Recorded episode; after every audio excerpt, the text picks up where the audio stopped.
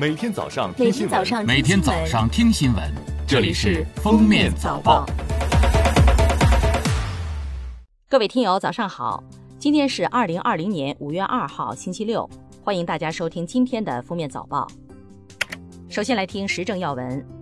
1号，国务院联防联控机制通报黑龙江聚集性疫情。2020年4月以来，黑龙江省哈尔滨市牡丹江市发生境外新冠肺炎输入病例关联的本土聚集性疫情，特别是涉及多家医院先后发生院内感染，持续时间长，感染病例多，社会影响恶劣，给巩固来之不易的疫情防控成果带来新的压力。国家卫健委新闻发言人米峰1号在国务院联防联控机制新闻发布会上通报疫情情况后提示，要进一步提升检测能力，加强医院感染防控，提高外防输入、内防反弹举措的针对性和有效性。1号，湖北省召开疫情防控例行新闻发布会，会上宣布，自5月2号零时起，将湖北省重大突发公共卫生事件应急响应级别由1级响应调整为2级响应，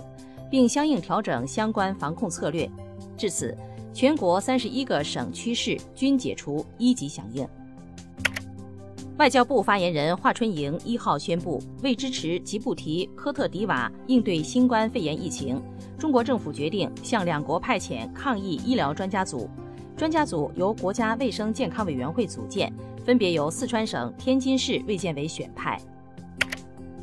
近日，国家发展改革委、国家卫生健康委、生态环境部印发了《医疗废物集中处置设施能力建设实施方案》，今后要加快推进医疗废物处置能力建设，补齐相关领域短板弱项，争取通过1至2年努力，实现县级以上医疗废物全收集、全处理。下面是今日热点事件。5月1号起，新版《北京市生活垃圾管理条例》实施。根据条例，北京市生活垃圾分为厨余垃圾、可回收物、有害垃圾和其他垃圾4类。新规实施后，北京个人乱扔垃圾最高可罚200。在5月1号举行的北京疫情防控发布会上，北京市文化和旅游局1级巡视员周卫民表示，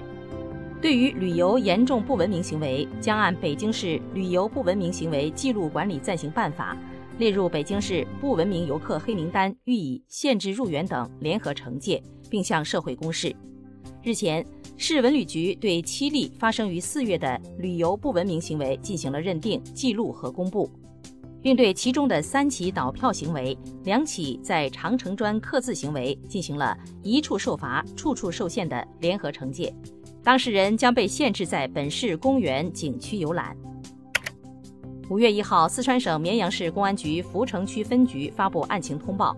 针对网络举报绵阳东辰国际学校副校长吴某某体罚性骚扰学生一事，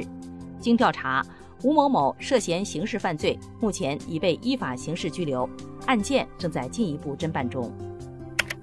上海在关于提振消费信心、强力释放消费需求的若干措施中提出，对消费者使用新能源汽车过程中发生的充电费用给予5000元充电补助。4月30号，江西女子输液死亡，发现药瓶名字非本人一事有新进展。家属表示，目前已与涉事医院达成和解，医院现场支付36万元。此前，江西进贤县50岁女子陈艳某在进贤县中医院输液后死亡，家属发现，给陈艳某输液的吊瓶上写的却是李艳某的名字。最后来听国际要闻。在4月30号举行的政府每日疫情发布会上，从重症中恢复后第一次重返会场的英国首相鲍里斯·约翰逊表示，英国已经度过了新冠病毒爆发的高峰期，将于下周制定出解封计划，内容包括如何推动经济恢复，如何让儿童返校，如何让人们能够出门上班，如何让工作场所更安全。